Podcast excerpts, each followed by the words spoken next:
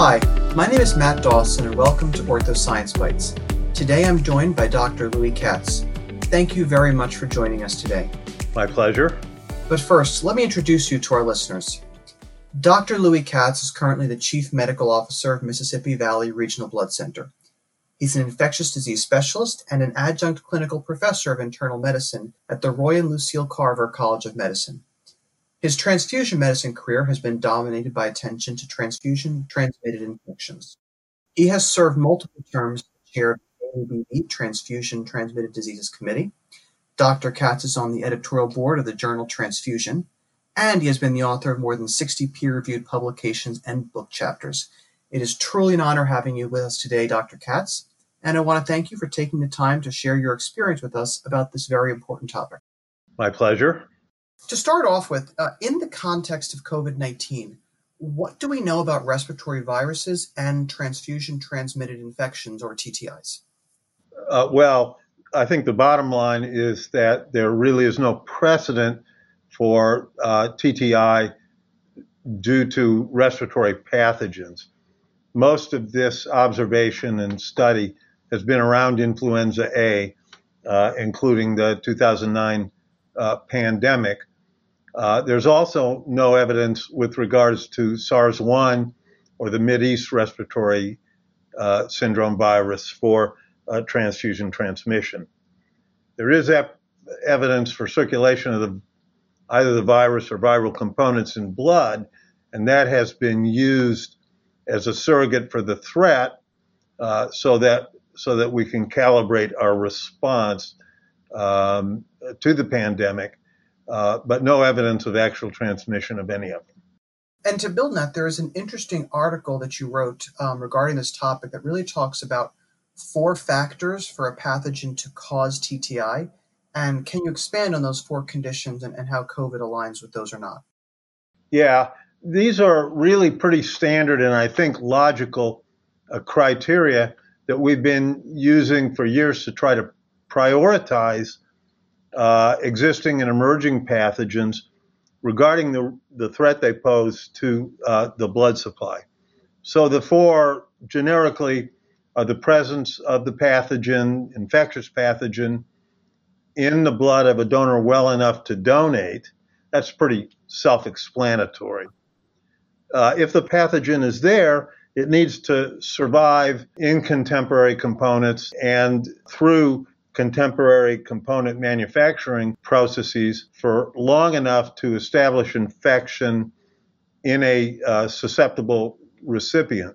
Most of the data on this second criteria come from things like spiking studies, uh, particularly um, in uh, the setting of uh, validating um, pathogen reduction uh, processes uh, against uh, the appropriate pathogens or, or model viruses. And that includes SARS CoV 2, where we are seeing small amounts of evidence for the available pathogen reduction systems that they do indeed, as expected, inactivate the virus. Then, uh, once um, inoculated by the parenteral route, it has to find susceptible tissues in a susceptible patient. And given that this is not the natural route of infection for respiratory viruses, I mean, they, they establish infection in respiratory tissues, not other organs. It's not assured that parenteral inoculation of a respiratory virus can do that in every case.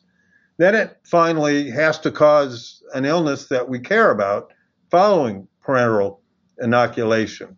And if we look at dengue, Zika, and chikungunya virus, for example, we have a lot of experience, particularly with dengue, where some REDS study uh, systematic data from Brazil uh, is very informative.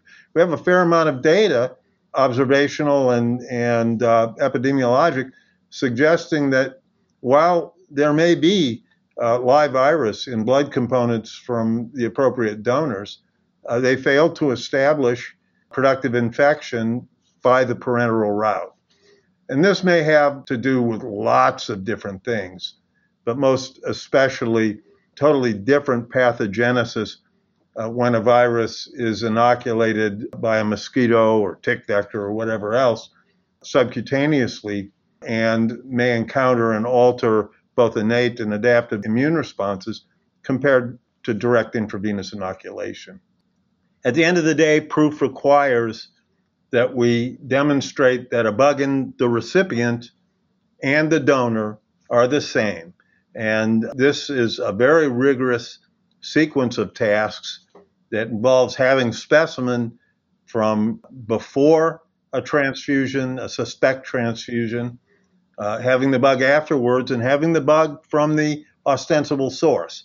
The, it's very, very rigorous. At this point, there have been some 45 million SARS CoV 2 transmissions uh, worldwide uh, without any successful allegations of transfusion transmission. Pretty reassuring, but not, not ideal evidence. Okay, and I know in, in some literature and news you mentioned this concept of RNA-emia. Uh, what does that mean, this kind of phrase you coined? And can you tell us if there's any percentages of RNA-emia reported in people who are infected with SARS-CoV-2? Uh, there's a lot of data being developed around this, but the, obviously RNA-emia is the presence of RNA, which uh, many people take as a surrogate for the virus, but it's not necessarily a surrogate for the virus. The presence of RNA does not, in fact, demonstrate the presence of infectious virus. And when I'm reviewing manuscripts, I make that point repeatedly to authors who use the term viremia when they should be talking about RNA-emia or nucleic acidemia. So, very early on, we started to see studies from China where uh, some prospective screening of blood donors was done, and in fact found RNA in something like four of 8,000 uh, donors. Subsequently, we've seen data from a number of other sources, prospective surveillance, uh, but in particular from testing residual samples from donors who called back after blood donation to say they'd been diagnosed with COVID. It's very clear that we can find the RNA of the virus. The very limited look back studies that have been done, that is, uh, going to the recipients of components from those donors who had RNA, very limited data, has not yet demonstrated anything that uh, suggests there's transfusion transmission. None of this is ideal evidence, I think, but uh, is at least reassuring that widespread transfusion transmitted infection is not occurring. The presence of RNA or antigens in and of itself just doesn't constitute evidence of infectious organisms, or even if infectious organisms are present in sufficient number to establish an infection. There's good data about the long persistence of viral RNA from SARS CoV 2 in respiratory specimens with the inability to recover infectious virus. So they're just really not the same. Okay, so you know you talked about those couple studies showing RNA in donors. Are there any other reports or studies that are actually finding the virus of SARS-CoV-2 in donors? I've seen nothing that has identified replication competent virus outside of the respiratory tract. There are immunofluorescence and electron micrographic studies, most particularly with SARS 1 and MERS CoV, demonstrating antigens in extrapulmonary tissues and electron microscopy that actually shows what looks like intact virions. That said, once again, for none of the three respiratory coronaviruses causing severe disease, the ones we're interested in, is there any good clinical or epidemiologic evidence of transfusion transmitted infection or disease. So that's great. Um, you know, a final question we had then to kind of summarize the topic, which is, you know, if we're seeking is obviously the objective goal, uh, safety for donors, and of course for patients who receive blood transfusion, what are the, our options? What does the data say, and what are the current uh, guidelines and suggestions? Well, so I think FDA's uh, COVID guidance has actually been spot on. And essentially, what they're telling us is that donors need to be well on the day of donation and meet all other extant criteria for acceptable donors. So that's what we need to be doing in the donor room. And uh, and I think uh, medical directors, chief medical officers, the regulators, and others need to be paying cl- very close attention to data that's going to develop over the next several months and, and probably a couple of years. There are studies that will follow, prospective studies that will identify uh, donors with RNA at the time of donation, will build repositories of samples from those donors, uh, and do things like tissue culture and animal inoculation, trying to demonstrate whether there is or is not infectious virus. So, this is like a lot of what's going on with COVID 19, SARS CoV 2 infection when I think about it from a clinical standpoint. And I tell people, well, ask me in six months, and I might have a more definitive answer. All right, great. Well, thank you again so much for taking the time. This was really interesting and I think really valuable uh, for you to share your expertise with us on this. You're welcome, and and uh, thank you again for the invitation. Um, so I hope all of you listening enjoyed this podcast episode when we discuss the data and arguments to the question of if SARS-CoV-2 can be considered currently a transfusion transmitted infection. Make sure to review the section within the podcast description for reading materials suggested in our reference list. Uh, based on our podcast today, I leave you with the OrthoPop quiz what were the four conditions discussed for a pathogen to cause a TTI?